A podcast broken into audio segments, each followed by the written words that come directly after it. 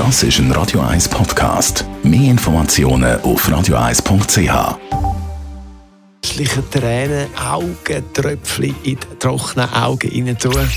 Die Sprechstunde auf Radio 1. Speziell, wenn es draußen wieder kalt ist oder kälter ist, haben das viele von uns trockene Augen. Radio 1 Arzt Merlin Guggenheim. Wieso hat man das?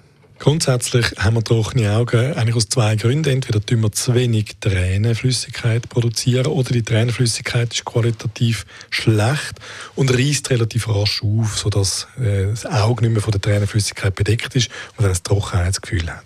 Und wieso ist das vor allem jetzt bei vielen ein Thema? Im Winter stehen wir mit der mit der Augenoberfläche direkt im Kontakt mit der trockenen Luft, hat weniger Luftfeuchtigkeit als im Sommer und das verstärkt die Trockenheit noch ein bisschen. Dann kommt dazu, dass die meisten Räume, wo wir drin sind, die sind warm und mit trockener Luft gewärmt oder klimatisiert. Das erhöht die Trockenheit noch ein bisschen.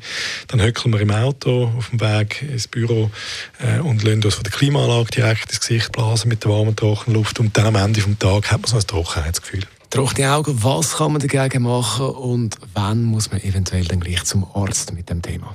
Wenn jetzt die Allgemeinmaßnahmen nichts nützen, also dass man zum Beispiel im Winter probiert, ich sage jetzt, sich dieser trockenen Luft entweder im Büro oder im Auto nicht so zu exponieren, indem man regelmäßig lüftet zum Beispiel oder vor allem, wenn, man die Möglichkeit hat, einen Luftfeuchter zu installieren. Wenn die Allgemeinmaßnahmen nichts nützen, dann sollte man zum Augenarzt im Idealfall. Der wird einmal äh, den Tränenfilm untersuchen und schauen, ob der qualitativ eigentlich auslangt und wenn er das nicht tut, dann ist sicher ein erster Schritt, dass man Augentropfen bekommt, sogenannte künstliche Tränen, wo man drei, vier Mal am Tag kann ins Auge träufeln, die einem helfen, dass die Augen nicht so trocken sind. Unser Radio 1 Arzt Merlin Guggenheim ist das zum Thema trockene Augen und weitere Tipps von ihm gibt es zum Nachlesen als Podcast auf radio1.ch.